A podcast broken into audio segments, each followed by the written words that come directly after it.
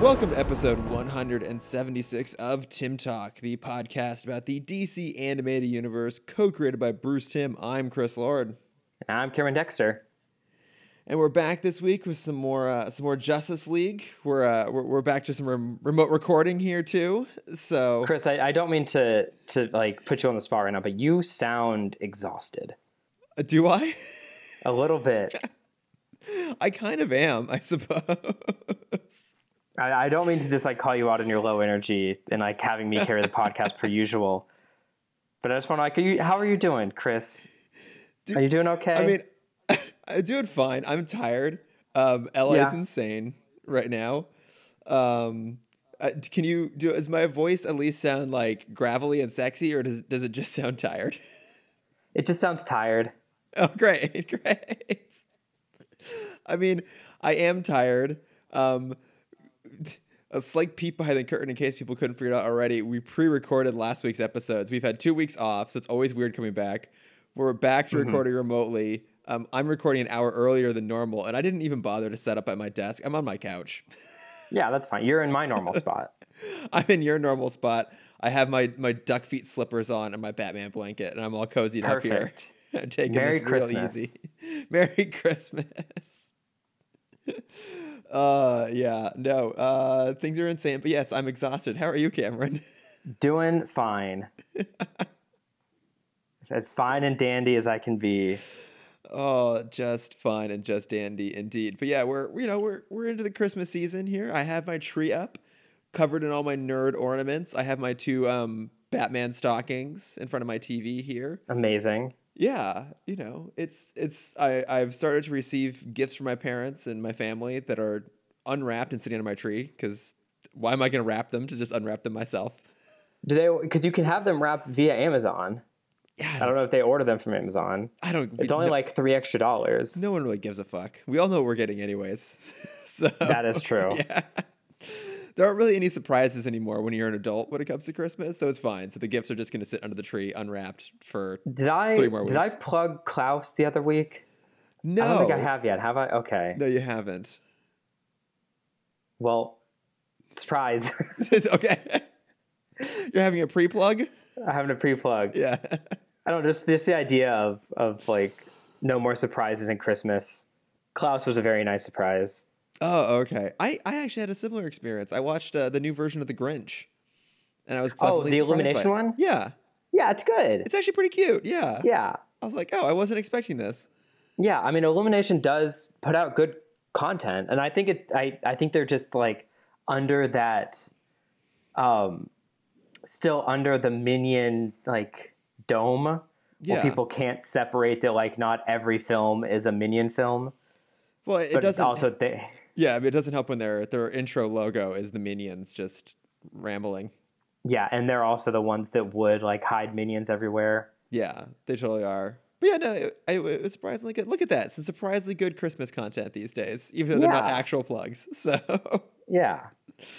Uh, but despite my best efforts to keep these fucking podcasts short and to kill news, um, we, there is news we, I suppose, must talk about this week. Oh man, Chris, I I'm I'm honestly surprised I'm not as hoarse as I should be for how much I've been like screaming about the news that came out this week. I am livid. So what what we're referring to, because like, like like we've said, we're we're gonna try and keep news down to just things that are are roughly in the purview of the podcast, and so this has to do with uh, the upcoming DC slash Warner Brothers slate, which was that uh, in the I was about to say in the shadow of Wonder Woman, but Wonder Woman was kind of the tipping point. But starting with Wonder Woman uh, and all the way through the remainder of 2021, every Warner Brothers film, including major tentpole releases, are getting a simultaneous day and date theatrical and HBO Max debut.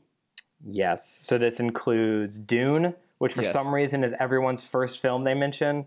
Yeah, I Even think people are just the most surprised by that one because it's it, that to me of everything that's coming out, that's the one that I feel like I would most want to see in a theater. Yes. Yeah, Dune, Suicide Squad, the new Tom and Jerry like hybrid film. That was always going to be going to HBO Max. let's be honest.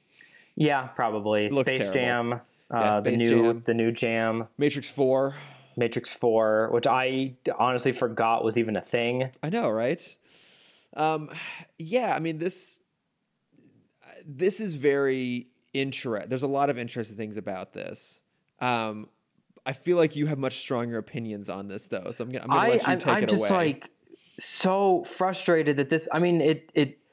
I I'm furious with Warner Brothers for my own personal reasons at the moment. yes. but with this decision, it it seems like another flailing move, like we've talked about before. That Warner is just kind of doing whatever they can to just like make sure that they're keeping up with Disney. And this is the first time that they've kind of done a move like this without following Disney first.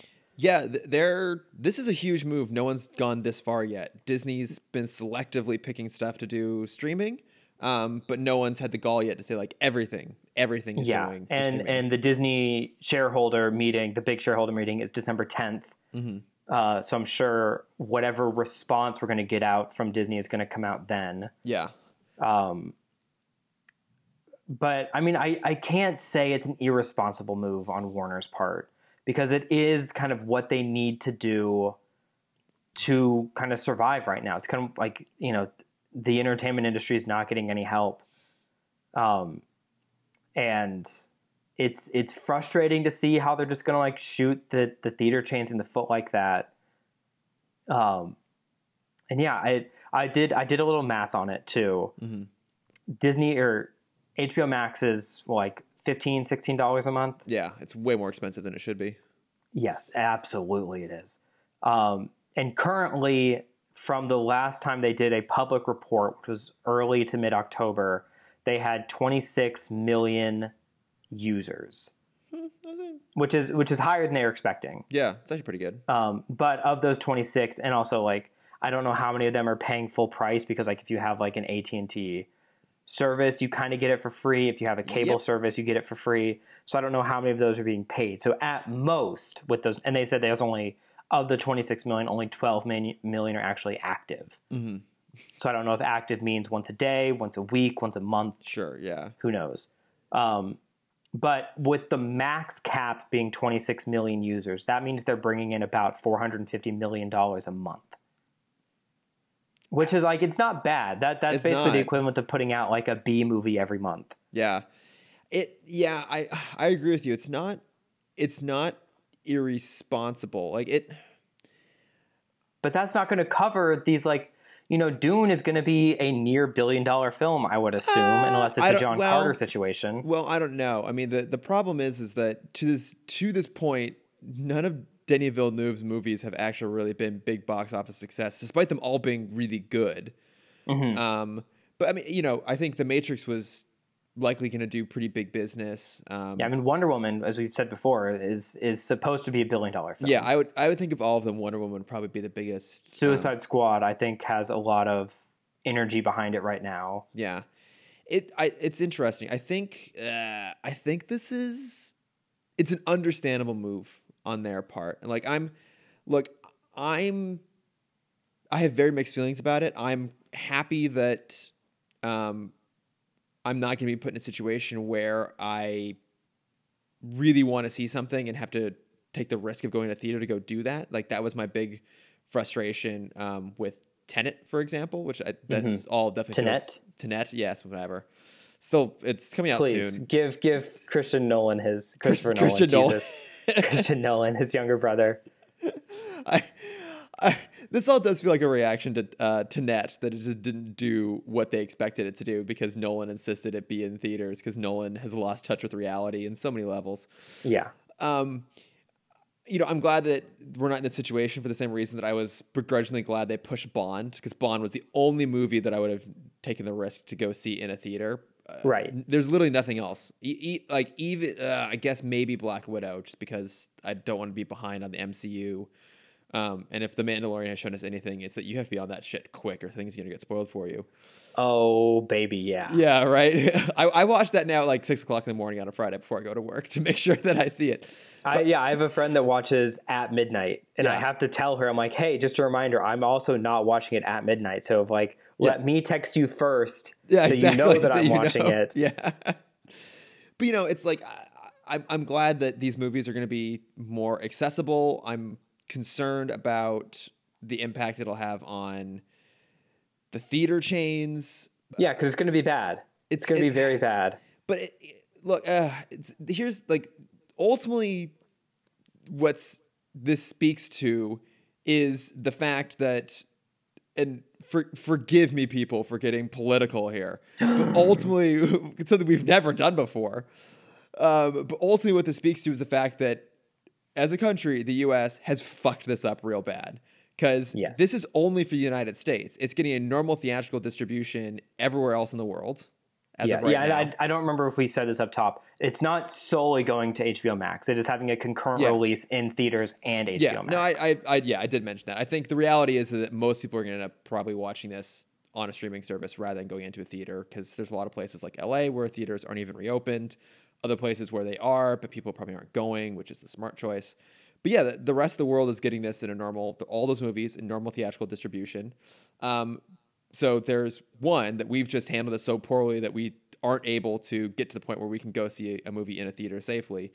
But also, every other country has figured out a way to support people and businesses so that they don't have to make decisions like this. Whereas we've made it a complete free for all, and everyone from just like a normal person who has a normal day to day job to these massive corporations have had to figure out a way to survive this rather than actually being supported. And that's ultimately what this speaks to is that this is Warner Brothers' way of going like, well, we have no choice. We have to find Right. a way to make this work. I was just surprised they did it all the way through 2021. Like all the way as was. I. I like if they did it through, like up to summer, Yeah. I think it would have been more fine. Yeah. Like if they if they would have done like two big movies, like give us Dune and give us I don't know Space Jam, Yeah. Uh, I- it- not Tom and Jerry. Right, yeah, no gonna one have cares. like real weight. No one cares about Tom and Jerry. But like it look, it makes sense for Wonder Woman now for them to do it. Um, you know, I think we've talked about this before too. One of the last episodes. That now this is what everyone's gonna be watching on Christmas. Like I'm gonna be watching this before I watch Soul. I think probably the Same. Yeah, I, I know. I was having that conversation with my parents of like, oh, we're gonna watch Wonder Woman right after we open presents. Yeah, exactly. And and I think there is something valuable to that. Um, you know, I, I, in a weird way, I think people are to have maybe an extra affinity for it because it's you know much needed superhero fun blockbuster fair at a time when everyone kind of wants that and there will be a communal experience around it individualized communal but you know communal nonetheless so it's not a bad thing i was just surprised they went so far out but you Yeah, know and and also like the timing of it, as we've mentioned before, when they announced the Wonder Woman um, release, they're doing this strategically right around Christmas yeah because like this is the time. You know, I, I imagine Disney Plus subscriptions and HBO Max subscriptions are going to be like the main presence of this year. Oh yeah And so even if they get, you know, let's say 5 million new users from Christmas, that's probably way over estimate. mm-hmm. well, But, you know, that's 15, 34, 60, 75 extra million dollars a month they're pulling in. Yeah, and you know, to your point, it is strategic. They're trying to drive not only drive, I think, Christmas sales, but then also keep people on the platform. They're because mm-hmm. I, I, a lot of people, myself included, are too lazy to like go and cancel like services between things you want to watch on it. You're like, whatever, it's fifteen bucks a month. It's you know a, a sandwich. I'll just Right. Yeah. That's one for it. Chipotle meal. Exactly. I'll just keep paying for it. And I think the idea is that they'd be like, hey, like you're gonna get this now because you want Wonder Woman, but hey, you might as well just hold on to it because you're gonna be getting pretty regular content going forward. Yeah. I mean, yeah, that, that- that's what Disney did. And it, Yeah. it, it worked incredibly well. Where I have friends that are still like, isn't that, weren't we supposed to get Marvel stuff? I'm like, yeah, we were supposed to get Marvel stuff. Yeah. and also, eh, you know, before before people start to think that I'm being like really really sympathetic to this like massive corporate conglomerate, um, there is a very cynical thing to factor in here as well, which you made reference to this. Uh, AT and T owns Warner Brothers. Fucking. So it's not too much of a surprise that a internet service provider would position their content company to push more things to a internet-based platform. Yes, and with that note especially and the other thing that's been driving me fucking nuts recently is because HBO and Warner are owned by AT&T they absorb AT&T's drama Mm-hmm. and t- HBO Max has been out for 8 9 months now something like that. Yeah. they're still not on any smart TV uh, or uh, the majority of smart TVs they're not on they're still not on Roku and they're still not on Amazon Fire Yep. they're only they've j- just recently been on Apple TV. Uh, and other than that, you have to have like a specific AT and T thing to have it. Yeah. And I'm like, what the fuck? How do you expect? Like, I'm not going to watch Dune on my computer screen. Yeah. I know. One, it's very dirty, and I need to clean it. it doesn't matter how much you clean it; it's not going to be clean enough. It's never going to be clean enough. Yeah. yeah. And like that is so frustrating that they would set it up. Like, and like, God forbid, am I going to watch it on my phone? You Quibi wannabe assholes. I mean, Jeffrey Katzenberg thinks you should be watching it on your phone. So. Jeffrey Katzenberg can fucking fall into the ocean. Yeah, but, but beyond the fact that you know this, um, you know, is good for AT and T, just in terms of driving more people to be using an internet-based viewing system. There's also the thing you made reference to, which is that you know if you're an AT and T internet user, then you get this for free, or you can get it for free, sort of thing, right? So it's like they position themselves in such a way of like, hey, do you want to see Wonder Woman? Do you want to see The Matrix 4? Great. Well, you can on this convenient platform. You can either pay us way too much month, you know, amount of money per month, or you know, hey, just get AT and T internet, and then you can basically get it for free. Yeah. Um, you know, it, it's it's not. It it is ultimately like a- a not terrible decision that is clearly also being driven by massive corporate greed. Yeah, and and this is something I've, I think I've mentioned on the podcast before. It's a conspiracy theory that I'll go down for for a while. Um, I think this is. I mean, it's not even conspiracy theory. It's just a theory.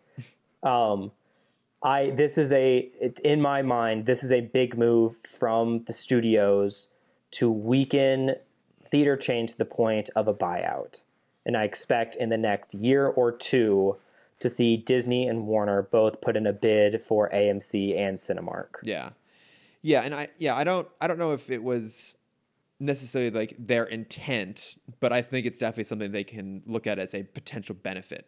Yes. Yeah. Um, yeah, because as we've discussed before, there are no longer rules preventing content creators from owning distribution platforms or vice versa. Um, so, hey, you know what? I think ultimately this means we're just one step closer to a different kind of dystopia.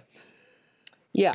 And yeah, and it, it's the it's the conversation I brought up many a time where it, it- we're just going to fall into the same routine that we did with the arcades, and there's going to be like two big arcade scenes. You have your Dave and Buster's and your round ones, Mm-hmm. uh, and then everything else is just like a very tiny fighting for its life kind of eh, space. Yeah. And that's exactly what it's going to be. It's going to be the Disney chain. It's going to be everywhere, and then the Warner chain is going to be most places. And they're going to have that one theater chain. is like, hey, we're still here too. Like, don't you want to come and have like the real theater experience? Yeah. It's like you only have skee ball. Why would I go there? It's like, well, now you can buy beer too. It's like, Oh. what? We can buy beer and play arcade games. What is this? Some kind of barcade situation? Yeah. And- Barcades infuriate me. They're they're the worst of both worlds. But I mean, I think I, I think barcades are also kind of what movie theaters are heading towards, right? It's like it, the thing is, it's getting so much easier to get content at home, so the theaters are having to find more and more ways to quote unquote incentivize people to yeah, they have to make it a luxury experience. yeah to come one to come to theaters and then two to cover their costs. So it's now getting to the point where they're basically trying to make a movie theater a kind of a version of your living room, which ultimately then oftentimes compromises the experience of being able to see a movie without constant distraction all the time. Which I was I was going to go the opposite route and just having the frustration of like going to see the movie with my uncle and he like pauses the big screen. He's like, "So I have to go to the bathroom real quick." and then we walk into the bathroom and he's on his phone. yeah, but Like, I mean, come like Harry, come on! Like I want to finish the movie.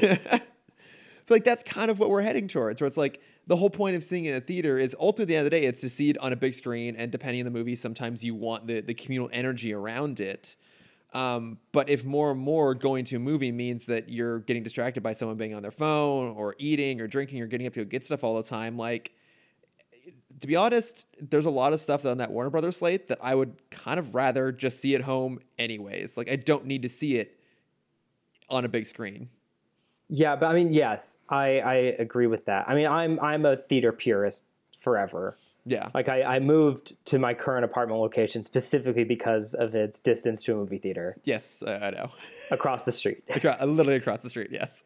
Um, but there's some of you like In the Heights. In the Heights is coming out next year digitally. Like that's something I definitely want to see in theaters. Like that's something you need that communal energy for. Yeah, I I think, yeah, uh, I mean if we're if we're projecting on what we think will happen, which of course we're doing, it's all we love to do. Like I think what's going to ultimately result from this is movies that would there is a difference between seeing a movie in a theater and seeing it at home like I, you mm-hmm. know anything there's not a lot of stuff that i've watched at home that i've been like I felt like it was on par with seeing it in a theater, or like my there's like a dissonance. My brain kind of decides like it's it, it assumes the effort isn't there as much as it would be if it released in a theater. Like it, it sort of gets lumped in with the a lot of like the really underproduced direct to Netflix movies we've seen for so many years, even if it's made at the sort of caliber that it could be better than that. And what I think is ultimately going to happen is like something like In the Heights. You're right. Like that's a movie I am excited about. I don't really know much about it, but it looks great. You know, great talent involved left and right. Seeing that theater, I would probably really like it. Seeing it home, I'd probably be like, okay, that was fine. In the same way that anything else I see in home is going to be fine, and so then it's going to be a matter of you know if that's people's reaction is always going to be, oh, this is fine. Why put in the effort to make it better than they could if it was just going to go to Netflix anyways? It's it's That what- that is absolutely a great point. why ma- why put in the money when you could put in 70% of the cost and still get the same feedback from people and the same ultimately the same revenue so Exactly. That is that is a terrifying thought for the future of entertainment. yeah which then just means that entertainment in general i think is just kind of kind of get more more and more middle of the road and then the only really good stuff is going to be you know huge tentpole films or you know whatever the studio is willing to put money behind because it's oscar Bation films so Right. yeah Um, Whew. I know. God, I'm depressed now. i know why do we start off with this I. I, I was gonna say though, like I know it's it's obviously not an option everywhere, and I don't imagine this being a possibility in the future because like it's definitely not worth their money in the end. But um, select theaters in Dallas, you can rent the theater out for a hundred dollars and Yeah. watch whatever movie you want. But I also found out you can watch new movies because I guess there's still a new movie slate that's just like unknown to us in LA. and I looked it up and I was like very curious, like, okay, what are your new movies you can watch in a Cinemark right now? And it's uh, it's just one film, Chris. which one is it Uh, Croods two. hard hard pass Uh, it's an extra fifty dollars. So it's one hundred and fifty dollars to watch the new Croods movie, but you can watch it in the theater by yourself. Hardest to passes on that don't need it never saw the first one don't care about the second one Uh, so Chris, I just spent one hundred and fifty dollars. surprising no one i mean look we'll, we'll we'll kind of wrap this up with this quick little conversation which is uh, of the stuff that's coming up what would you actually spend $150 either for yourself as like a gift to a few other people or you know maybe distribute amongst a few to actually see I mean, honestly, Wonder Woman. Yeah, I think yeah. Uh, if I if I had a few people to go see it with, like a handful. Yeah, well, because like my, my aunt and uncle are also prolific theater goers, and they're Mhm. also the the kind of people that go once a, once or twice a week when they have the opportunity. Yeah, And like absolutely for Christmas, I'm I'm buying them a theater. yeah, Like I, I'm like, hey, like here's three hundred dollars. Go see three movies. See something, you know, see two new things, or pick your three favorite films and have like a great date night. yeah. Oh, that's nice. Yeah, because like I like I understand their pain so much. Like I hate this, Yeah, and you know having that opportunity is something that you really have to like take if it's there. yeah. So you do it for Wonder Woman. Anything else that's coming up that you'd be like, okay, I'd be willing to, to fork over the money for? Oh god, Space Jam, clearly.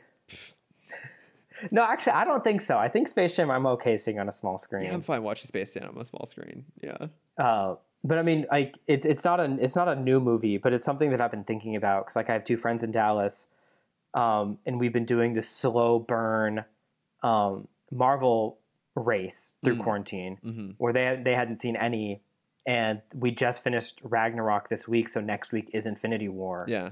and I'm like I kind of want to buy them tickets to see it in theaters so they can understand like how good this is in theaters.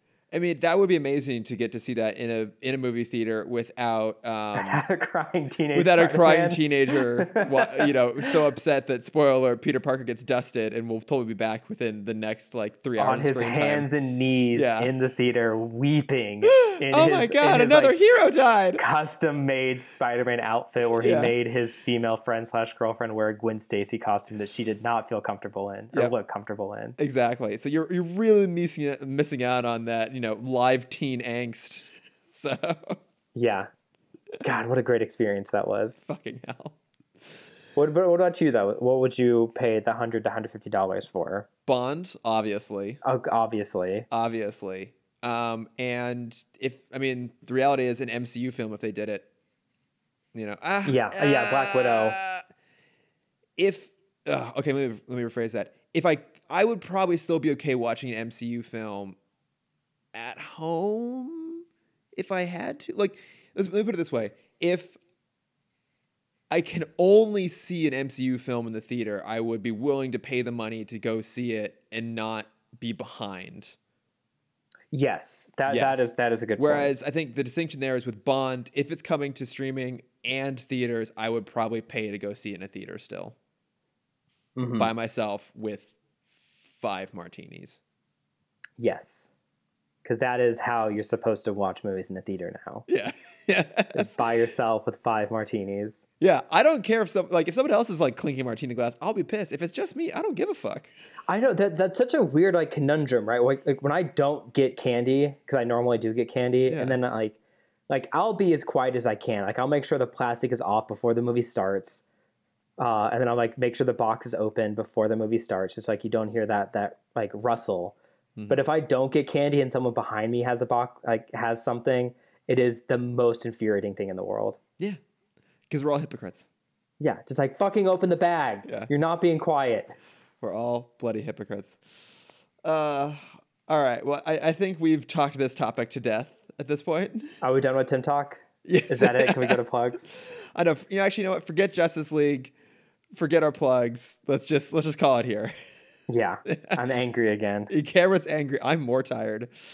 Uh, no, no, no, no, no. I, I insist. We're gonna keep powering through. We're gonna talk some Justice League this week because I, these are two episodes that I was very excited about. Uh, we are talking, of course, about Tabula Rasa parts one and two, the introduction of Amazo. Yes. and i i remember really liking these episodes when they aired um, and i still found them pretty enjoyable doing a, a, a rewatch here now had you seen these before cameron Probably I have no memory of them. okay I remember Amazo's episode in JLU. right that's one of the best. When best he comes back. yeah Yes. that is one of the best um, yeah i i don't remember because I, I think it's i don't remember how often these were replayed back in the day i just remember when they aired i watched them all when they came out yeah. Um, and I remember liking this a lot. I think maybe because I didn't know who Amazo was. This this weird character that shows up, um, who can absorb people's powers, kind of. And so I think I was really intrigued by that. Um, but I mean, there's some really interesting kind of philosophical elements, kind of this episode. Which starting with the the name, do you know what tabula rasa translates to, or what what's significant about that name? Tootsie Roll. Toots- yes, exactly. It's an old-fashioned name for a Tootsie Roll. You can put any flavor you want on it, but only at Halloween time when they give you the, the, the grab bag with the vanilla and the cherry and the lime. You know, Oh, the cherry one's so good. cherry one's so good. They should have it all year round. Uh, but you know, so tabula rasa essentially translates to blank slate. So I, I don't remember Oh, the the okay. philosopher who originally kind of um, popularized this idea, but it's basically the idea that we are um, kind of born as blank slates and our personalities are written onto us as we experience things over time. So if you want to break it down to the nature versus nurture argument, essentially, um, it is essentially focusing on the nurture side of things, where you know we everything that we are we absorb over time. Now, I think the reality is fair to say that it's somewhere in the middle. Genetics obviously plays a big role. Um, and how we ultimately are shaped, but our experiences, you know, are hugely defining. And so uh, that idea, I think, is a really clever way to discuss kind of Amazo as a character. So, because ultimately what's happened in this episode is, you know, Lex Luthor is once again defeated by the Justice League. He goes to Mercy for help. And I thought this was interesting that here we discover that he left LexCorp in her hands. Yeah, and when we first meet her, I honestly I didn't even recognize that was Mercy. Right, because we're so used to having her in the chauffeur outfit and the hat. Yes, but but when he kind of describes why he left her in charge, I think that was a lot. That felt extra sinister. Yeah, because he just assumed that she would turn it back over to him. Yeah, because as she put it, there's no one else in the world that he trusted enough to give it back when he was ready for it. Yeah, except for his assistant, exactly, his, his chauffeur. Yes, his his trusted uh, confidant. So she's now running LexCorp, and he is specifically trying to find this guy, Professor Ivo, who we never actually meet over the course of the episode because as soon as he gets to Ivo's house, he's dead. And that seems to be because, if I remember correctly, that's also what happens in Young Justice. Uh, I think because so. Ivo, no, I'm I'm having it flipped because Ivo has a nemesis who also makes androids. Do you remember who he is? Remind me. Um, it is. Oh, you were asking that as a question. I thought you were teeing me no, up no. to see if I knew. You uh, you don't know Morrow. either. Morrow. Oh, oh, T.O. Morrow. T.O. Morrow. That's it. I'm like, it's it's two letters. Yeah. And for some reason, I couldn't get past P.T. Barnum. and I'm like, it's not it. I mean, Yeah, I kind of Morrow. I kind of would love to see a episode where Professor Ivo goes up against P.T. Barnum. Uh, yes, T.O. Morrow is the one who invented Red Tornado yes. and and the and those lines of androids. Yeah. I mean, the DC is filled with like this whole stable of sort of generic evil professors. You have like T.O. Morrow, you have Professor Ivo, you have Dr. Sivana. Like they're all kind of indistinguishable to some degree. I feel like they're all just like bald and wearing a lab coat. Yeah, there are no P.T. Barnum. That's for They're sure. no P.T. Barnum. No. That suave and magical voice. Famous animal cruelty advocate P.T. Barnum. Yep. But hey, he went to his he went to his daughter's ballet recital that one time. So That's true. Okay. Yeah, exactly. You know, that's what happens when you have Hugh Jackman play someone. They immediately become likable, even if in reality they were monsters. Exactly. So, you know, same thing when you have Tom Hanks play Walt Disney. Yep. Oh, this is an unnecessary tangent. You can cut it out if you want. Probably but it's will. something that I think you would enjoy, and it was very dumb. But Danny Elfman's house is up for sale right now. Okay. Uh, and so uh, Architectural Digest just did a great video kind of walking through his house and his centerpiece in his like first living room is um, is an old monkey skeleton in like a in like a glass jar and I'm like, what kind of fucking P.T. Barnum bullshit is this? and then they explain how he got it, and it's the most like, bull, like it's the most dumb Hollywood story ever. But it was a gift from um, Tim Burton because obviously Yes. given to him for scoring one of his films. Yes. And I'm like, why does anyone have a fucking monkey skeleton in their house as a centerpiece Other than Nicolas Cage, other than Nick Cage? That is Yes. true. which uh, our friend and former guest of the show, CJ, sent me uh, uh, an Instagram post this week, and it was Nicolas Cage. I think just With walking down the street. Yeah, walking down the oh, street, it was the funniest photo. dressed like Scrooge McDuck. Yes. uh, except this version does not have a pool of money to swim in. So Ah, he's he's getting it back. yeah, yeah, kind of. Instead, he has he has a he, instead of a you know a vault pool, it's more like a kiddie pool little kiddie of. T Rex skulls. T Rex skulls, exactly. Yeah, the thing everyone's always wanted. Um, but yeah, so the, Lex goes off to search for um, Ivo and finds him dead, but he discovers that Ivo left behind this this android named Amazo, um, and I mean that's kind of the bulk of the episode. I mean the the, the rest of the rest of the two parts. I mean really that's like the rest of the two parts is Um, you know, Lex basically manipulating both Mercy and especially Amazo to try and take down um, the the Justice League. But I, to me, like the most interesting about this is just Amazo as a concept and as a character. So uh, I'm curious, how would you describe his powers, his abilities? Uh, it is it's duplicating is is kind of the word they they used a couple times. Mm-hmm. But he can scan, find the greatest strengths. I guess not even just that because he, he absorbs the the kryptonite poisoning. Yeah. Um, so his initial power is, um, I would say, absorption and adaptation.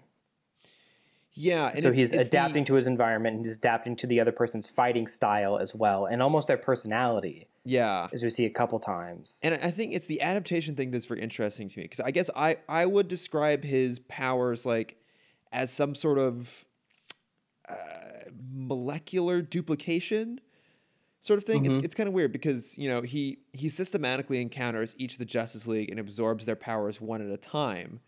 Um, and they make reference to the fact that he gets a bit of their personality. So when he sees Hawk Girl, he absorbs her wings and her mace, and then her um, kind of a, approach to fighting.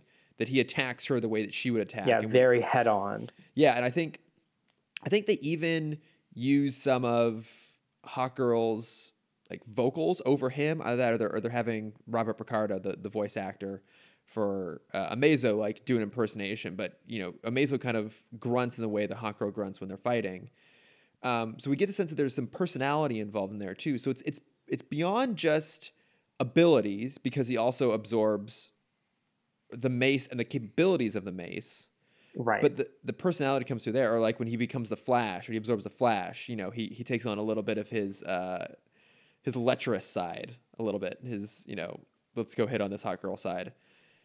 But what I think is interesting is he he doesn't seem to initially evolve or adapt once he gets their abilities. It's almost like direct mimicry up to a point. right. Like, so I think a good example is he absorbs GL's ring. And then he uses it the same way that John Stewart does, which is generally just using like blasts and walls and stuff like oh that. no no no! Because he makes a construct. He makes one construct. What's the one construct that he makes? When Flash is running towards him, he makes a ramp to the right, so Flash just runs off into a wall. Okay, but that's And he has now officially made one more construct than our good boy GL. I would argue that that is basically not Are really. you saying a ramp is just a curved wall? Yes, essentially, because that's all the GL does. He makes bubbles, light like energy beams, and like walls, like basically flat planar surfaces. And a ramp is essentially just one of those. Like I think of a construct as like I've never seen the Green Lantern movie, but I remember in the trailer, like at one point he creates like a minigun out of the GL construct. Yes. Like, he also makes an entire Hot Wheels track. That's fantastic. Like that's what I think of. Like I think of a real world object with a little bit of either visual or mechanical complexity uh, that is recreated using the lantern, the ring. That's what I think of as a construct. If it's just like zap zap or a wall, it doesn't count. I think if we brought in Tony Hawk right now and you told him that a ramp is just a curved wall, he would have some words for you. I think he would more or less agree with me. Um, I don't think he would. it's certainly not a construct by any stretch. But you know what's interesting is uh, we, we talk about this a lot that John doesn't make constructs, but I, I think we've kind of chalked it up to the idea that to him that is the most efficient way that he approaches things, or at least that his ring is capable of doing constructs. He just chooses not to make them. So Amazo could make constructs, right? but he doesn't. And I, I don't know if it's because he doesn't know yet that he can. I think that's maybe what they're going for here, right? Is that he has to learn for himself what he can and cannot do. And because he's Yeah, and, and we also don't know if he has an imagination. yeah, Because like that is where the root of constructs come from, is your imagination. Uh, and just kind of forced through by willpower. Yeah, exactly. So, and I think because you know he's described as being uh, designed to evolve, but I would argue that he doesn't actually do any critical thinking really up until the second time Batman uses kryptonite on him. Right. You know, because he, so he's been slowly going through and absorbing some of the powers of each member of the Justice League, and they're trying to keep Superman away, recognizing that oh, if he gets Superman, like we're fucked. And I thought there was a couple really clever moments in that. One is that Superman like rushes in and then immediately tries to blind Amazo by wrapping like steel around his face so he can't scan him and absorb his powers, which is, you know, again, let's throw some credit to Superman for occasionally actually being pretty smart and not just a big bruiser. Yeah. Um, ultimately, that's not super successful. So Amazo, of course, does get Superman's powers. And that's kind of like the cliffhanger button. Um, and then we pick up again.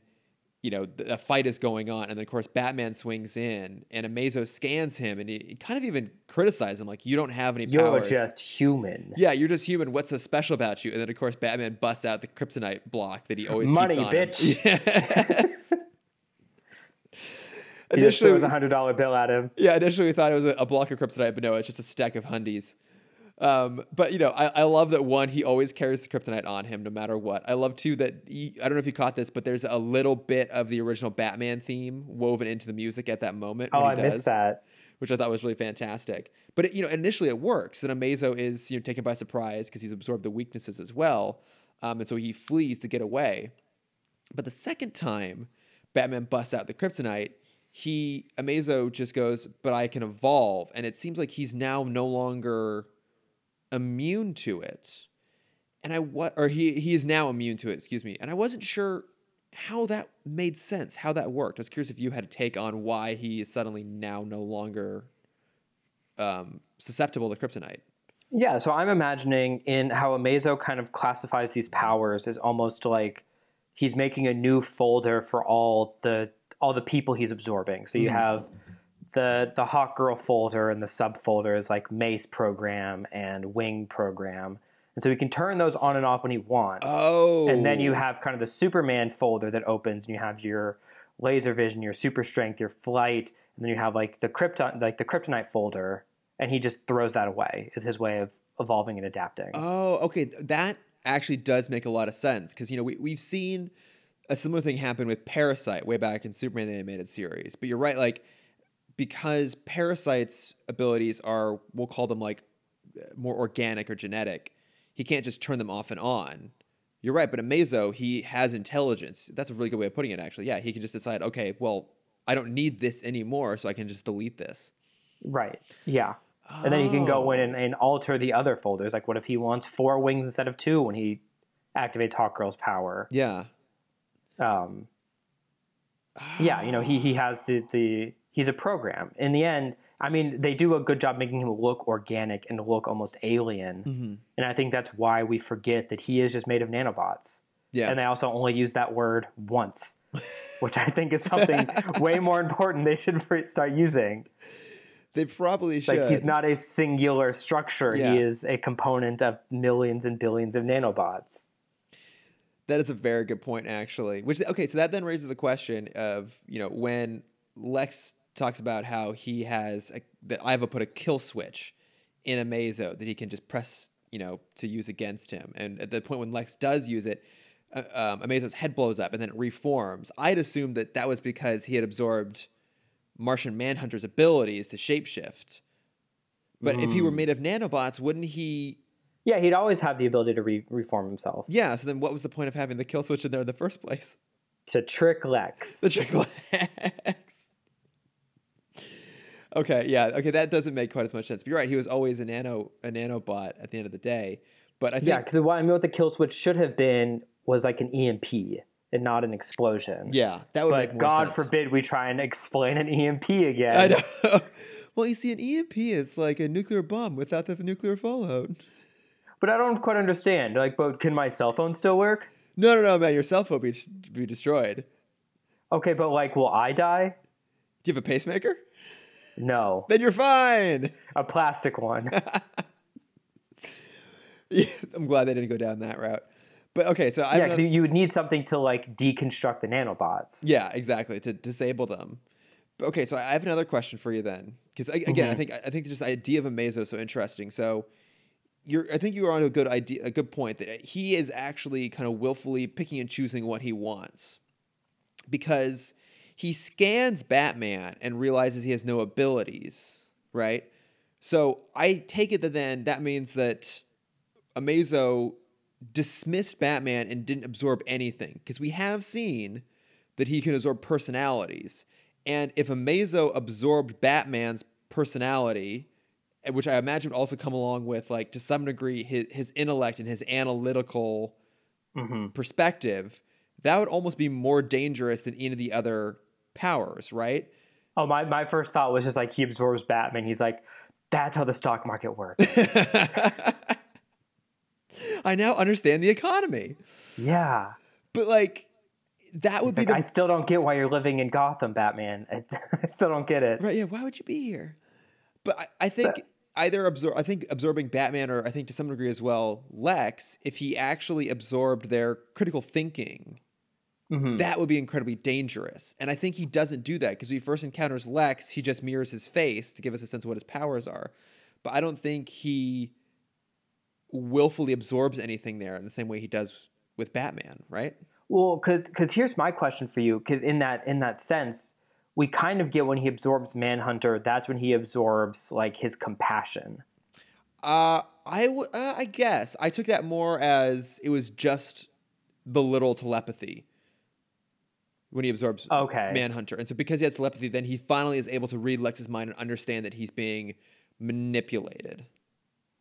Okay. Yeah, I guess that makes more sense. I I read it as, you know, because we have this whole subplot of Martian Manhunter doing fuck knows what uh, in the forest after he forgets that he can turn off his his mind reading power. Um, I was not happy with that story. You said you have you want to talk Okay, about that yeah, more. We'll so- get to it in a second. Okay, yeah, I'll, I'll let you go down Um, your path, and we'll talk about that.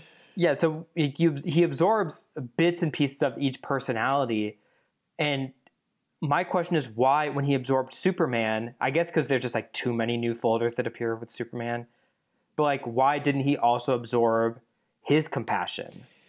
It's a Of like, what if they accidentally shoot a building down and like Superman goes to save it, but Amazo is faster and he's the one that catches the building before it hits people, and that's when everyone's like, what is this guy? Yeah, it's a little bit unclear. I think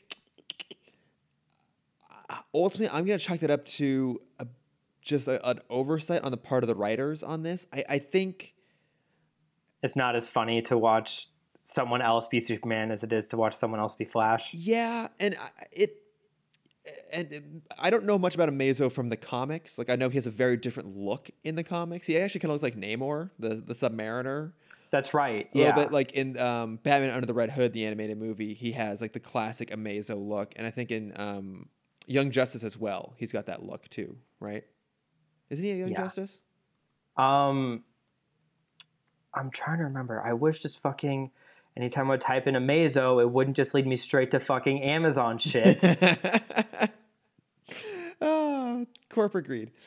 Um, but yeah, so I, I, the personality thing makes it a little bit muddled, right? Because you're you're right. It seems like he, when he scans Hawk Girl, he unintentionally absorbs her personality trait. Although I, guess maybe you could say that that was him absorbing her her fighting method in particular. That when he scanned her, if he's able to extract certain pieces of their personality to absorb as well, he just focused on her ability to fight.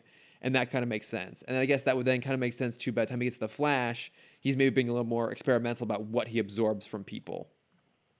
So that maybe that now he's starting to take on their personality traits. But to your point, then, if that's the case, if he's slowly taking on more and more willfully, you would think that when he absorbed Superman, he would take on his compassion as well. yes. And like, you, there's always that argument you can have of like, Superman is always holding back, and when he's fighting Amazo, if Amazo did absorb his power, then he should have technically outstrength Superman because he's always holding back, but you see them on even footing, so he did like kind of absorb his his like passiveness, Yeah. but you know, that's dumb. it is, it is kind of dumb. But you know, so when all this amazing stuff is happening, because like I said, the, the the bulk of the plot is basically just that Lex is trying to destroy the Justice League so we can finally be free of them, in essence. And he's manipulating Amazo to do so. But the the, the B plot in all of this is that to try and find Lex, Superman asks Martian Manhunter to do a citywide psychological or telepathic scan. Which is just a horrible thing to ask somebody. they're in really basically is. New York. They they have multiple signs that they're in New York. Yeah, well, they are in Metropolis, but the part of Metropolis that's clearly just ripping off Times Square. Yeah. And like just like that's the worst place to start when you're trying to brain like brain scan people. Yes, It's just asshole tourists. exactly. and people who are pissed off because asshole tourists are in their neighborhood.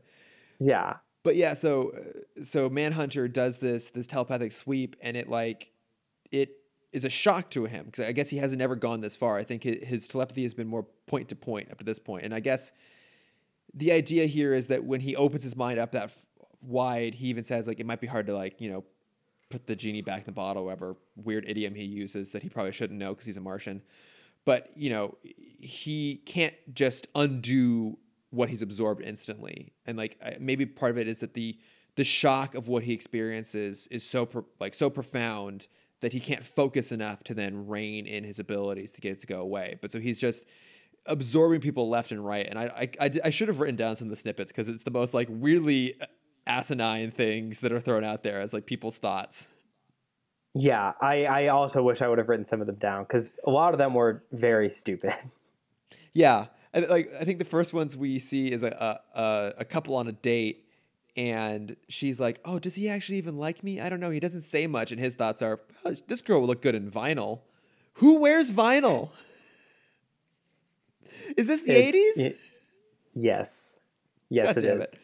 Metropolis is, is constantly in the 80s. Yeah, but it's it's stuff on that level, right? It's you know just really superficial. I wonder stuff. if that chicken's still okay in the fridge. Yeah, exactly.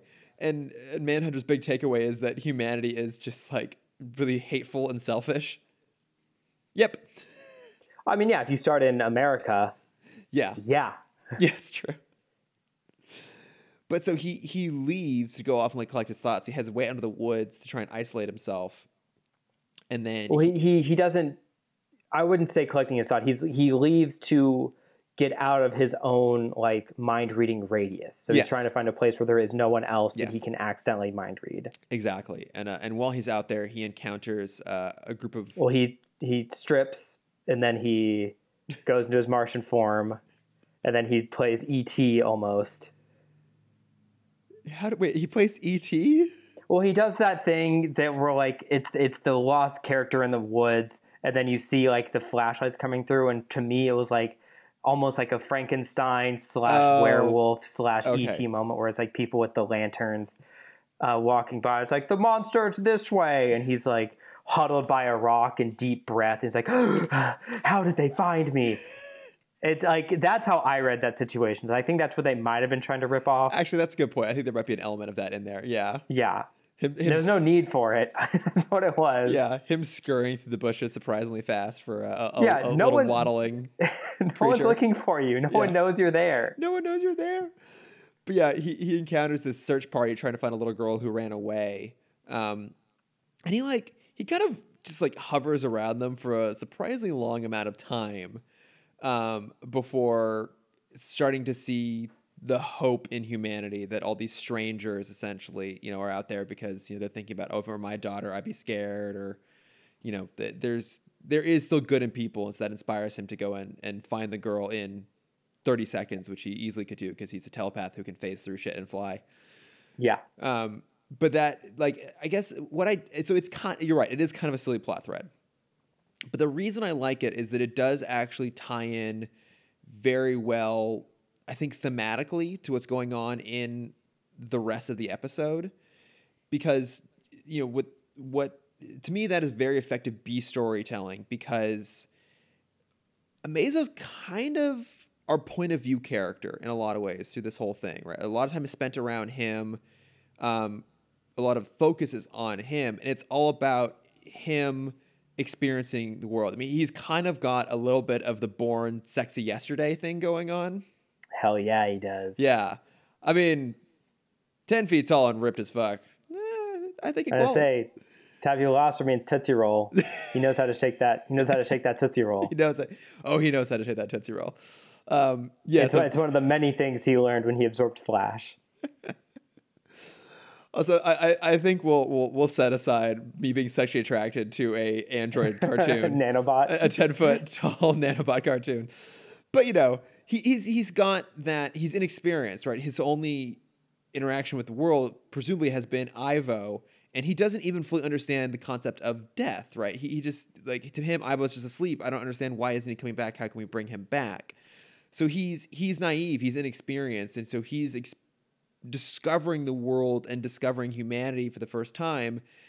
And J'onn has kind of been constantly going on that um, journey as well, and is really focused here, right? But it's it's J'onn opens himself up to reality, like up to humanity, and sees the worst in people, and has to rediscover the good before he can, you know, jump back into the fight. And Amazo, his primary interactions are with Lex, and ultimately this episode is about Lex manipulating people. And it's about power and about how he has always had power, and over the course of his journey in Justice League, he has less and less as he goes along. Right? He started out as you know one of the most powerful, richest people in the world. He loses his company, and then he becomes a criminal mastermind, and then he loses all of his allies. He loses his suit. He's losing his health. He has very little left, and he has so few cards to play, but he still tries to manipulate people. And ultimately, the episode is about both Amazo and Mercy realizing that Lex has nothing left to offer them. They have no reason to either love him in Amazo's case or fear him in Mercy's case. And so I think that's why I like it that when when Martian Manhunter shows up and the league says, "Hey, keep your distance. We don't want him to absorb your abilities. He'll be unstoppable." Because Martian Manhunter is a fucking god. Um, yeah, he should be. he really should be. Yeah. And then ultimately, Manhunter has to step in because everyone else has been defeated. And Manhunter has that last play of like, yeah, you have all my abilities, including my telepathy. And so then Amazo uses it to read Lex's mind and realizing Lex is manipulating him all along. And so I, I, I agree with you that the, the bulk of that plot is kind of weak, but I think the payoff makes it worth it at the end. I think that's a really clever way to um, basically take Amazo off the board because they can't destroy him. He just realizes that he his existence is more profound than anyone around him. There's nothing left to be offered by any of the league or by humanity, and so he chooses to leave. And I think that's a really clever way to wrap up his story arc here, rather than trying to destroy him. Yes. No, yeah. When, when you explain it like that, it does feel better. I think they could have had a better introduction to that B plot. Mm-hmm. Because, like, coming from that perspective, yeah, Martian Manhunter has never spent time with normal humans. He's only been with kind of the best of the good Mm-hmm. and seen the worst of the bad. And so this is his first real time, and I'm sure he's interacted with humans in other episodes, and I just can't think of the times. Um, but this is this is his first time like truly interacting with humans on a one to one basis. Yeah. And and yeah, I that does make sense that he would have that mentality of like, what are we doing this for? Like, why are we even trying to save these people? Mm-hmm. Because he asked that question. It's like, what's the point of this? Like, humans are horrible people. Why bother trying to save them? Yeah. Um, Uh, but no, I guess I guess when you describe it that way, fine. it's a fine B plot. I think I think part of the reason I like this episode so much is that it does have a really strong cohesive theme interwoven through all of it from like the the title to the way they handle Amazo to what's going on with Lex to the Martian Manhunter subplot like you know I, I, I will also acknowledge like my ability to like recognize theme is fairly superficial. Like I, I can watch something that's supposed to be like deeply thematic and be like, I don't get it. What's going on here? And so like this one is like pretty surface level, but I think it it adheres to a, a cohesive theme, I think, a lot more than other episodes do. You know, and, and I think it sticks the landing in all the right places, whereas other times we've talked about throughout the DCU and, and including Justice League, which is some really good writing. Sometimes you feel like they're going for something but don't quite land. Yes, and it, it it's something that I brought up last week or two weeks ago, but it's it's the idea of the writers constantly trying to make Martian Manhunter a detective when you still have Batman not doing fucking anything. Yeah. Stop it. yeah, I, I think they still don't quite know what to do with Manhunter, and, and I will at least give them credit here that when he's like temporarily taken off the table, it's for a reason that makes more sense that he just got hit with a laser blast, which he should be immune to, Or fire. or fire. Yes. Yeah. Um, but again, like, and I should have done some research ahead of time. But like I said, we recorded an hour earlier than normal, and I only just finished watching the episodes we recorded. Barely had time to do research. But I don't know how Amazo is normally perceived, but I know how he was shown in um, Under the Red Hood, for example. And uh, my understanding is that other versions of Mazo, I think, are traditionally played more like villains. Yes. Yeah. I I, I was wrong before. He he was in Young Justice. Okay. Uh, and he does have that Namor look, just like a little bit more mechanical. Exactly. Yeah. And I think he has full pants instead of a Speedo. Shame. He does have full pants. Yeah. Yes. But I, I like the way they, you know, I think that the writers here gave um, Amazo the heart of ice treatment in a lot of ways. Like they took this character and they made him interesting and sympathetic. Um, you know, and like I said, I really like how it ends when he, you know, he his quote is, "None of you has anything to offer me now," and so he just like turns sparkly gold, you know, stay golden pony boy, and he just up and leaves Yeah. gets the fuck out of there. You know, and even Manhunter's comment is, you know, he uh, he's going where gods belong because he, I, I- I think a lot of this episode is also about him learning how to critically think and learning how to evolve. I don't think that the the evolution doesn't happen naturally for him. I think it's something he has to choose to do, Right. And he ultimately chooses like to evolve to the point where he's like, "Fuck this, why be here?" Yeah, and, and and it, it does also go to your point, or go to the point that we that, that you started making with Manhunter. It's now Amazo has only met the best and worst of humanity. Yeah, It's either Lex or the Justice League, and his whole perception of them has been flipped. So his idea of good has been bad, and his idea of bad has been Yeah. good. So he's like, "You guys are fucking weird. I'm gonna go. like, I'm gonna go make my own space with blackjack and hookers." Exactly. you know what? Forget the blackjack. yeah, I, I think he's super interesting. And, and then, of course, this sets up what we referenced earlier one of the best JLU episodes, The Return, um, when he comes back um, and he's after Lex. And they, they make a, you know, an allusion to that is, you know, when he comes back, he's going to be pissed. Yeah.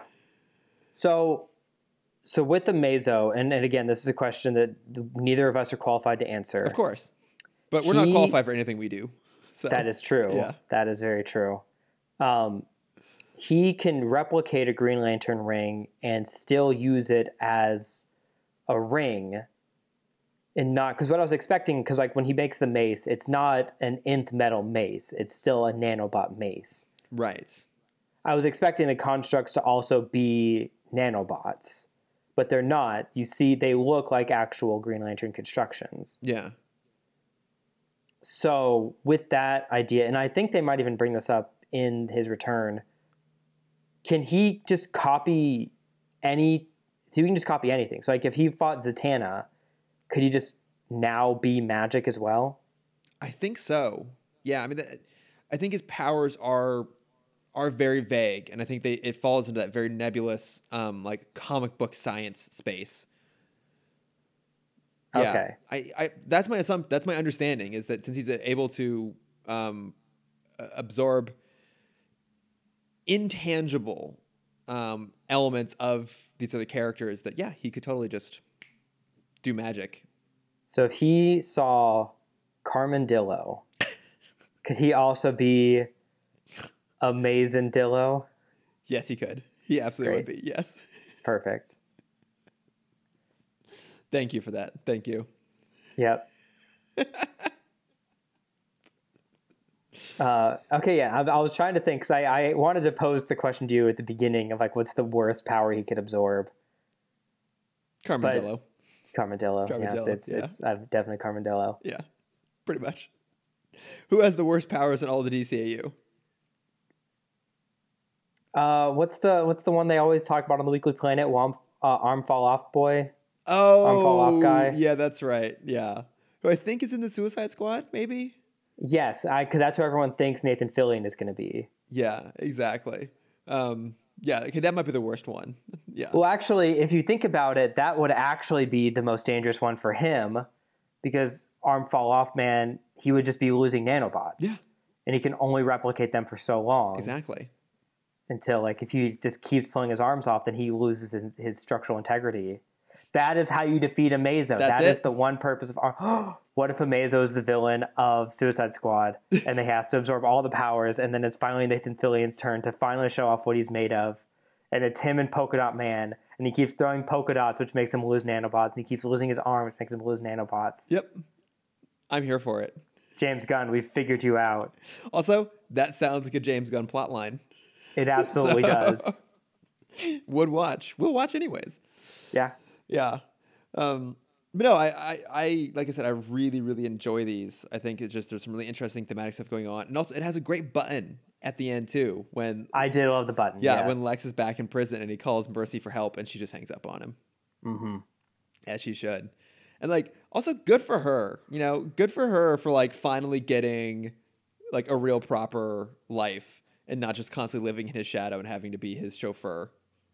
Exactly. you know, because she, she always like she always got like knocked out by Harley Quinn and like World's Finest, and you know, like she always took the brunt of all this sort of stuff. And she had to put up with so much shit, and for her now to be like, you know, a top tier CEO who's actually doing a really good job at the company and doesn't have to live in Lex's shadow, honestly, good for her.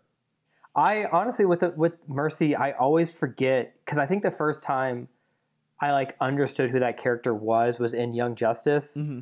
when she's more of a weapon than Yeah. a person, and so I always forget when I see her in this that she's not. She doesn't have an arm cannon. Nope, doesn't have an arm cannon. She's not a, an Amazon the way she is in some versions. Yep. Yep, she's just just normal. Yeah. No, she's great. Just yeah, normal. Just she's like a jack of all trades, a Jill of all trades. There you go. Yeah. Yeah, no, but I, I, yeah, I was super excited for these, and uh, can't wait for the return. Which is, oh, it's gonna be so good. Me It's too. gonna be so good. Um, any other, any other thoughts on these, on these bad Uh, boys? I had at the very beginning there were two weird things. Uh, when they're fighting Lex, Superman suddenly has the power to just repel his laser, which I've never seen him do before. Oh yeah, That was weird. And then when they're all so then as Lex is escaping, he starts sinking a cruise ship. and I don't understand why everyone's trying to get off the cruise ship when Superman can just lift it out of the water and onto like a like onto shore. which he then does Which he then does. Yeah, Yeah. after we see like six or seven boats. have escaped. Yes. Yes, Which like, you know, like for for that captain, I guess like great great call cuz like that was very quick yeah. on how many boats he got out there. Wait, Or or it's an or it's a thing on Superman of like how long does it take you to just lift this thing out of the water? I know, right? This should be easy for you, but it's also impressive effort on the part of those, uh, you know, the people on the ship that they got on those boats so quickly, considering that they were still dancing while a superhero supervillain fight was happening above their heads. Well, that is just normal there. That's though. Honestly, you can't you can't stop. This sort of shit happens all the time. You got to go about your normal life, right? Yeah, it's like when you're in LA and you're like walking around and you see one of those yellow signs and like you know they're filming somewhere. Yeah, And it's like, oh, all right, I'll like figure out a new path. yeah. But if you're like not from LA, you're like, oh, they're filming something right here. Are you telling Michael Douglas is somewhere in the neighborhood? Very specific. That's what all the tourists are most excited about. Is they're gonna hopefully maybe bump into Michael Douglas somewhere. they, I, I had just gotten an email that they were filming an episode of the K- Kablansky. What's the Oh, the his Kominsky method. The Kominsky method. Uh, outside my building the other day. Oh, okay. And so I'm like, oh, Michael Douglas is going to be here. That's kind of cool. Oh, well, there you go. Uh, and then did not leave my apartment. Of course. Honestly, even if you did, you wouldn't see him probably. no. No, they're they're buried so far in, especially during Yeah. COVID times. Uh, shit. Uh, but yeah, that, that's kind of it on, on my end. All right. This was like I really enjoyed this episode, Yeah. and you, you you have changed my mind on the B plot, Ha! so I am even more into it. You you have absorbed my love of surface level themes. Yes, All right. Well, should we do uh do some bad plugs and then wrap things up with some notes from friends here? let's do some plugs. All right. What do you what do you what do you Uh, got to plug this week, Cameron? What do you plugging? Yeah, so I've I've been doing my Christmas-a-thon, Of course. and I've been trying to do one Christmas movie a day. of course. So I watched Klaus, as we as we talked about at the top of the episode, Yes. and that is superb. I've watched it twice now. Okay. And that's why I asked if I if I'd already plugged it. You may have plugged it Um, last year. No, because I, I just watched it this year. Oh, okay. I think you may have plugged it last year. No, I never, I've never seen it. Oh my god, watch it. It it is like maybe top five modern Christmas movies. Okay, it, it's It is um, superb. yeah, it's on the uh, our a group of us are doing like Zoom Christmas movies. It's on the list. So Okay, yeah, it, it's on Netflix. Mm-hmm. Um, with that, for you, and this is for you to shame me, even though you can't anymore because I've now seen it. I have now finally seen Die Hard. You hadn't seen Die Hard? I'd never seen Die Hard. I've seen Die Hard four and five, but I'd never seen one. You okay? So you've seen the only non Die Hard Die Hard movies. exactly. God damn it, Cameron. God damn it. Okay, well, uh, here's the thing. You can skip Die Hard 2. You're not really missing much. Die Hard 3, though, fucking classic. That's what I've heard. I've I one of my other film friends also said that that is the next one I have to watch. Yeah. I per, like for me, the Die Hard movies, obviously, like Die Hard 1 is the classic. It's like the better film, but I prefer Die Hard 3 in the same way that Raiders of the Lost Ark is better than Last Crusade, but I prefer The Last Crusade. Okay. Yeah. Uh, okay, good to know. Yeah. And then the last thing I'll plug, which is kind of the real plug. Wait, hang on. We're not just going past this. What did you think of Die Hard? Oh, it was great. Yeah. So, It was mean, great. Did, did it hold up for you? Like, I mean, this is like a touchstone film. It's a it's a it's a classic. Everyone talks about all the time. Did it live up to its hype? So, so I, I will say it definitely did. As someone who watched the majority of Brooklyn Nine Nine, where they make reference to it constantly, Yeah. and like Bob's Burgers makes reference to it constantly. Oh yeah. um, there's so many films that reference this, but it wasn't in the same way of what like when I rewatch, not rewatch, when I watch like Shawshank for the first time or Godfather for the first time, where Mhm. like those movies are copied scene for scene. Where like Yeah. I felt like I had seen those movies in their entirety before I watched them, Right. Just through parody. But no one parodies the entire of Die Hard Yeah. It's like people you, have you just kind of get specific moments. So it still felt like a new movie. Okay, yeah. We've had so many versions of like Die Hard on a boat under siege, right? You know, like Die Hard somewhere. But you're yeah, yeah, you're right. The like the the the moments aren't aped so much as just the overall concept. Yeah, and I and I, I it might have come before this, but this is I now assume is the origin of it, but that the trope of like being on the roof tying yourself up with the fire hose and jumping off. I've seen referenced so many times. Yeah. And I'm like, oh, that's a Die Hard thing. has anyone else done that? I'm sure Tom Cruise must have done it in like his free time at some Oh, point. probably at his free time. Yeah, certainly. But yeah, like I think. Uh, oh, okay. Like, I guess he did do it in Mission Impossible: Ghost Protocol. He like ties himself up. Yes, and yeah, he goes 'cause he's- 'cause it's too along the short. side of the building. Mhm. Um, okay, that's right. Yeah, but yeah, I think Die Hard was the first one to do it. Yeah, that was when I'm like, oh, okay, I know this reference. Yeah. Uh, but no, it was. I was shocked at how long it took them to like get to the villain Oh yeah, yeah. It's because you're burn. like thirty. You're like thirty minutes into the movie before there's any kind of like start of drama or hint of drama. yeah. Ah, but how good is and Alan and I do. I I've been team Die Hard's not a Christmas movie without actually seeing Die Hard. Well, then how, for so Mm, long. but and, and I haven't changed my mind. I still say it's not a Christmas movie. Um, but I understand the argument now because I made the comparison of like, oh, if Die Hard's a Christmas movie just because it takes place during Christmas, why isn't like Harry Potter one a Christmas movie? Because it has a Christmas scene, Yeah. or Harry Potter three. Um, but with how much they reference Christmas in the movie, I understand the argument. Yeah. I mean, the end credits is done to let it snow. so yes. I and I, I think I think what you're hinting at is like I think there's a distinction between a Christmas movie and a movie that there's an added benefit of watching at Christmas, right? Like I think you can watch Die Hard any time of the year. hmm I feel like it's kind and like no one's really gonna judge you for watching Die Hard not at Christmas, but people will give you weird looks if you're watching like The Santa Claus or Elf not at Christmas. Right. And I would say I'd make the same argument for Gremlins. Yeah. Because Gizmo is a Christmas present. Yes, exactly. Like yeah, there's like movies that are set at Christmas that you could kind of watch anytime versus movies that really are just about Christmas. Yes. You have year long and seasonal Christmas films. Exactly. Yeah. Yeah. Die Hard, Batman Returns, Gremlins. I throw Mhm. Kiss Kiss Bang Bang in there as well. Yeah. I love that movie. Iron Man three. Iron Man three. Iron Man yeah, 3. Anything Shane Black has ever made, except for Predators pretty much. or The Predator, which I think was Oh. at Halloween. Doesn't matter. Uh, and then the last the last thing I'll plug, which is kind of the real plug, is um, I watched the new Saved by the Bell series on Peacock. Oh, that's right. Yeah. It's uh, here. Here's here's the thing. When I started it, I hated it. It's it's very weird characters. They're I don't know who it's for because it's. And then as as the show started, I realized who the audience is. Okay.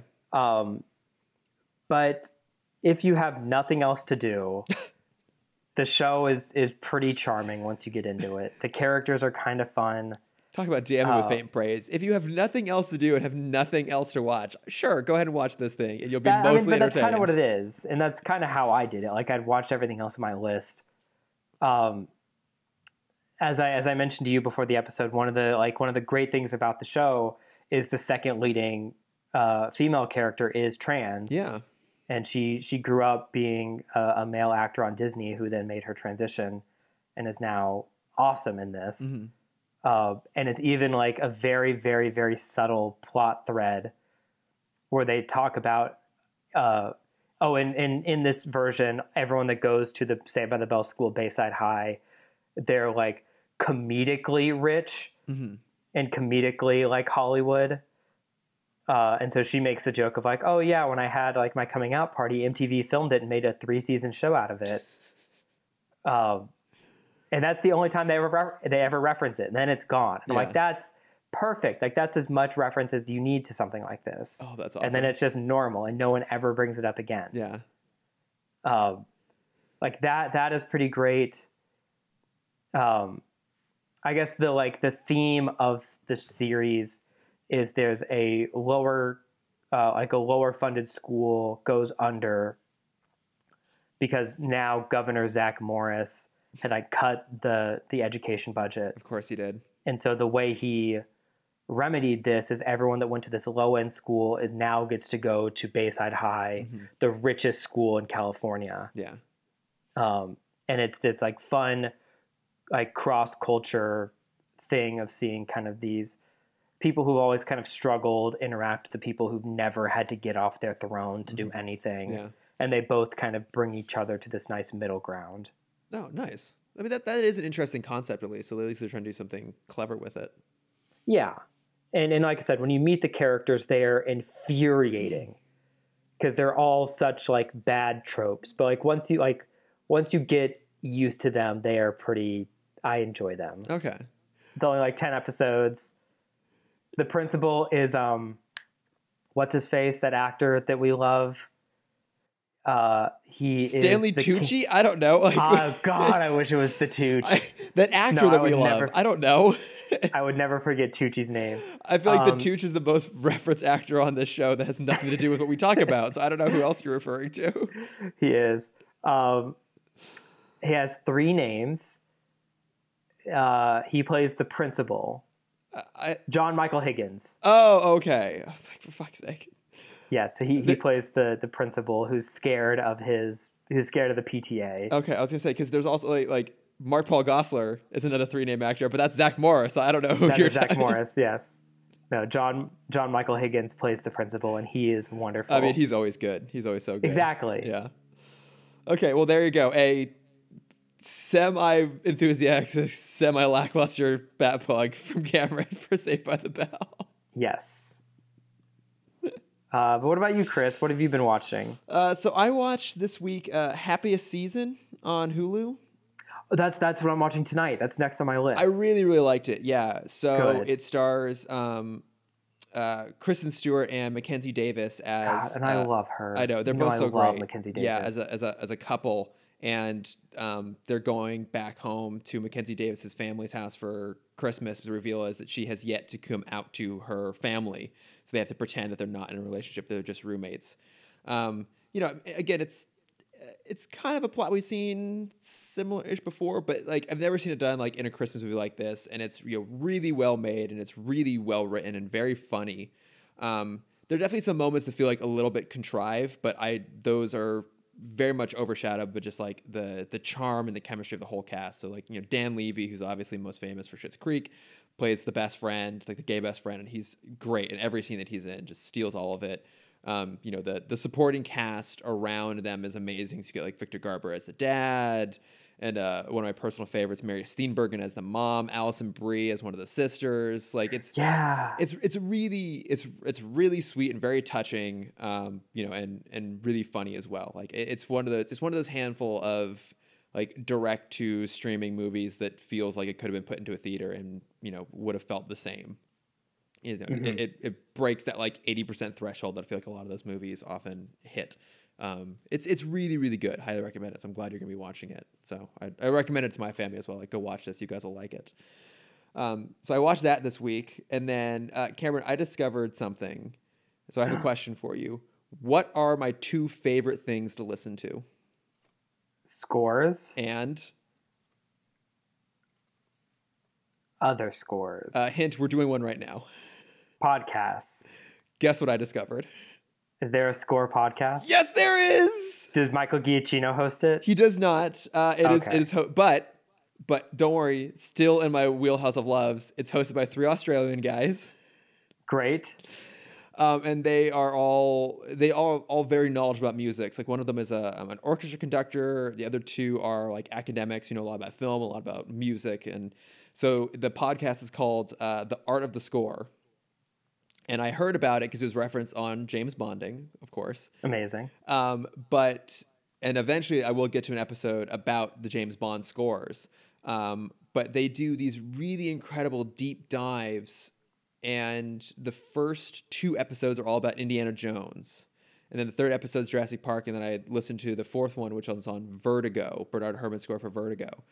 And they have an episode on how to train your dragon. They do, yeah. I'm gonna listen to that Um, one. And th- That's a great score. and the thing is, like, they're all, you know, it's it's it's academic in a lot of ways. Like, it's it's super well informed. Like, one of the guys literally has a piano in front of him and like will play notes, and they'll reference, you know, like majors and minors and chords and all these other things that I I don't really I kind of know what they're talking about out of context, but I'm not a music person. But I don't feel like I'm missing out on the conversation. They they explain it in a way that even someone who's not musically well informed understands what they're referencing because they play examples and they'll dive into, um, you know, what the themes are and why the scores, you know, are uh, structured way they are. So like a good example is for Indiana Jones, you know, what's often referred to as like the Marion's theme, like the romance theme of all of it. You know, their whole point is that it's not actually used when Marion's on screen. It's used whenever Indy is thinking about Marion. So it's actually a score about how Indy sees that character, right? It's like his point of view on her rather than it just being about her. You know, it's stuff like that. They'll dive into like why it's constructed and what the inspirations were and where you can see, you know, similar work from the same composers in different places. Um, it's it's so so good. Like I, I'm I'm just in my car driving around and just like squeeing because I'm listening to film scores and people nerding out over film scores, and I'm just beside myself with excitement. I I found this almost two weeks ago, like right after we recorded, and it's been killing me that I haven't been able to plug it until now oh no. because we pre-recorded an episode. But it it, it is. Oh, it's so good. no, I mean they, they have a couple that I think I'd be really interested in. Yeah. Uh, three episodes on Star Wars, Mhm. uh, Batman, Yep. Back to the Future. Uh, what was the last one on the bottom of this page? Um, Harry Potter. yeah. I'll definitely listen to that one. Yeah, so they they hit some pretty big franchises, um, and their and their analysis is just really really interesting, and you know, and it's also you know funny at times too. They're they have a good sense of humor as you'd expect. So, um, when is the uh, when's the last time you watched The Holiday? I've never seen The Holiday. Oh, okay. You should watch The Holiday. Okay, Uh, so Jack Black plays a film composer. oh okay, hmm And there's a shot where him and Kate Winslet are walking through a blockbuster, and it's him singing the scores to the movies as they walk by. oh my god, And I had I watched it last night with my mom because it's her favorite Christmas movie. And I paused and I looked at her and I said, "This is what talking to Chris is like all the time."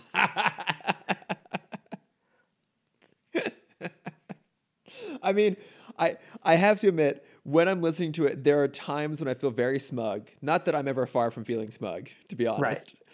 but you know they'll they'll for example like they'll play like um like a piece of John Williams music from Jurassic Park, and then they'll be like, okay, now like you. This kind of sound has been in a few other places. Let me play some examples and think, see if you can place them. And you know, he, he plays a couple. I'm like, okay, I can spot that. I can spot that. And he plays one. I'm like, ooh, I think that's Bernard Herrmann's score from Psycho. And like, and this was Bernard Herrmann's score from Psycho. I'm like, yes. Oh God, it just it makes me it makes me so happy. I mean, Good. it's no surprise that my my top artist of the year was Michael Giacchino. I think two years in a row, if I recall. No, last year was John Williams. Was it? Yes. I know. I thought. I thought. Two, I thought two years ago was John Williams, and last year was Giacchino. Oh, maybe maybe it maybe it was two years Yeah, ago. but you know, I'm very proud of the fact that once again, I'm in the top 0.05 percent of listeners of Michael Giacchino's work. I I am very ashamed. I was in the 0.01 percent of Imogen Heap's listeners I'm not too surprised, but I mean, just because of that stupid Harry Potter soundtrack. yeah. But you love that soundtrack, so it's fine. I love it so much. Yeah. It's what I listen to when I write. It's what I listen to when I need to calm down. Yeah, it's fine. I'm not. I'm not. Ju- I would never judge you for loving. No, I, I don't. a I'm- score. It's not something I feel judged on. Yeah. It's just something like I wanted. I wanted to like take out my like calming playlist from the equation of what are my top right. listen to music. Well, you know what? This has been a year that needs good calming playlists. Yeah. I mean, Yeah, I mean, literally the first five, like my top five songs are the first five songs of a playlist I have called "Calm the Fuck Down." Yeah, exactly. It makes perfect sense. I mean, Yeah. um, I mean, my my top song of the year was the Panic at the Disco cover of Into the Unknown. I, so I was very surprised by that one. I love that song. Apparently, Really love it. um, no, I, I would, I would task you to watch the holiday this Okay. week. All right. I'll, Because I'll it- put it- on my list. Yeah, because half of it is just like Hollywood jack off material. I love that. Because um, Cameron Diaz is like the top trailer editor in Hollywood. hmm That's that's Uh, such that's such a movie job. Like obviously that is someone's job in real life. Yeah, Like- I, I know plenty of people who cut trailers. Yeah. Do they look like Cameron Diaz?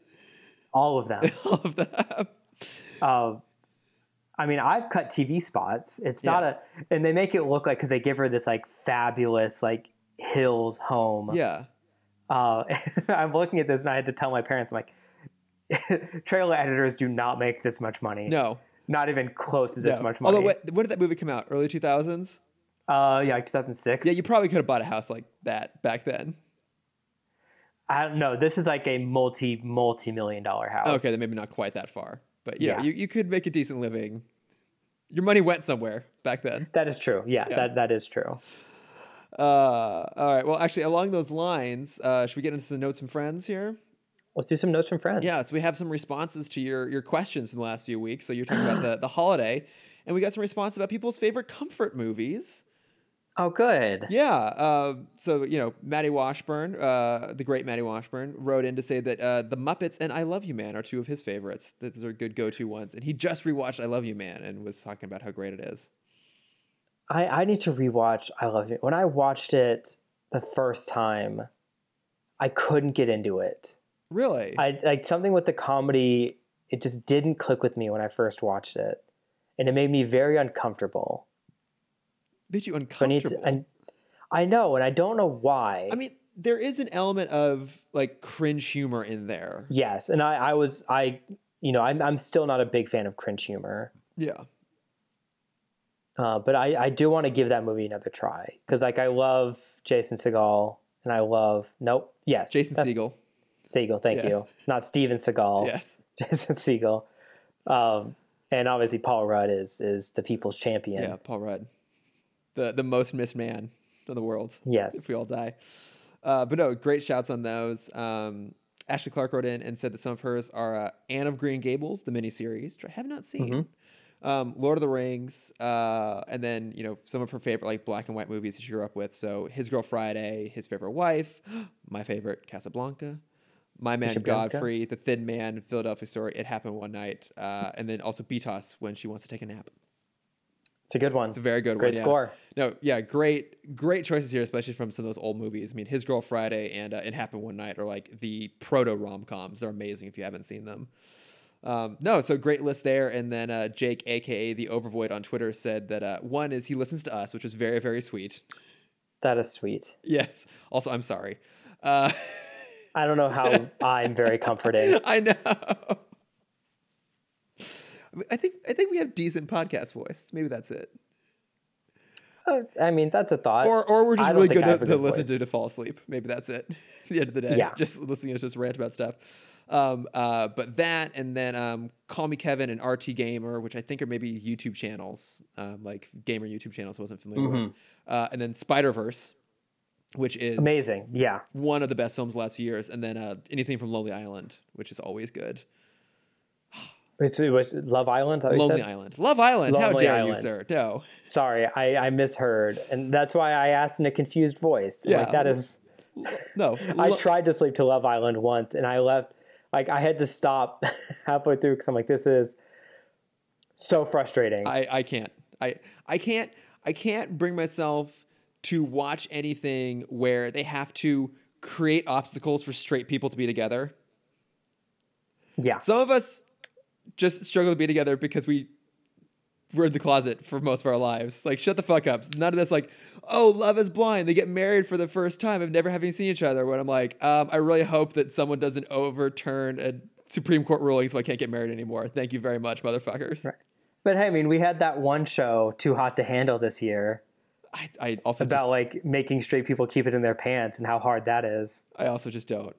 Just, I mean, that was kind of funny, but I just also That. I that was you know Blue Balls the series. Exactly. I also just refuse to watch reality TV for the most part. So That's fair. Yeah. You're saving yourself a lot of time. exactly. Uh, and then we got some responses about what uh, additional DCAU seasons we would like. So oh yeah, I forgot about that. yeah. So Maddie wrote in, and you know, as he pointed out in his message, unsurprisingly, he said we don't care about Zeta. he said Zeta, but he did say that he would want to see a Zeta where it was, you know, an extension or like more in line with what the original pitch was, which was meant to be even darker than Batman Beyond, which makes sense because that character should be in a dark story in a dark universe because he's an assassin that impersonates people.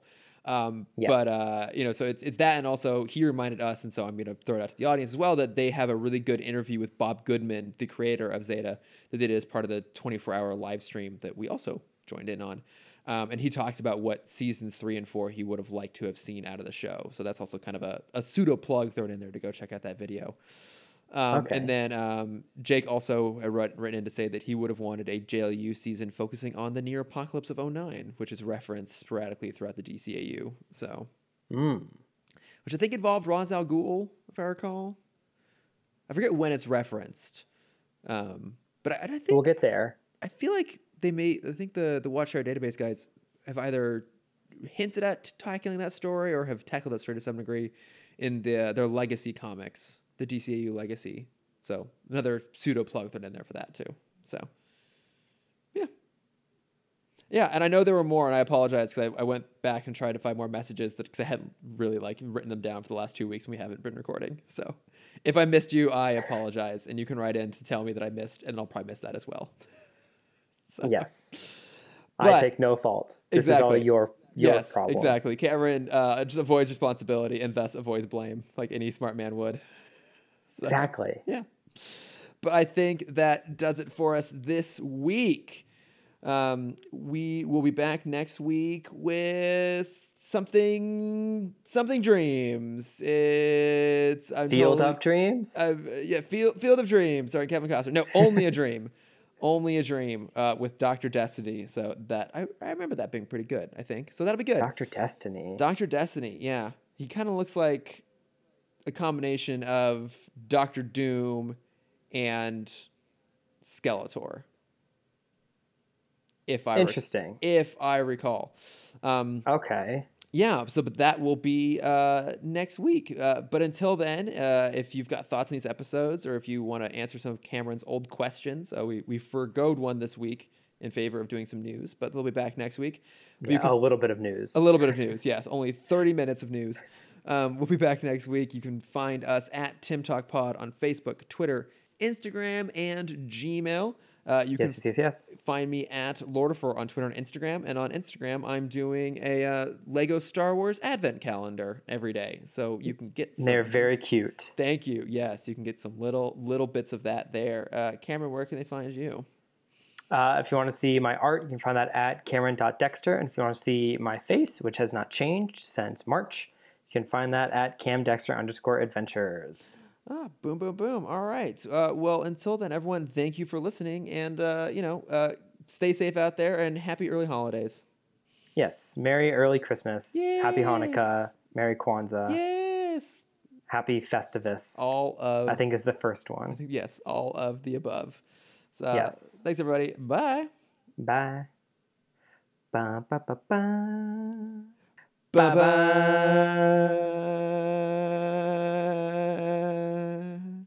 Beautiful. Really dragging it out this week. Beautiful.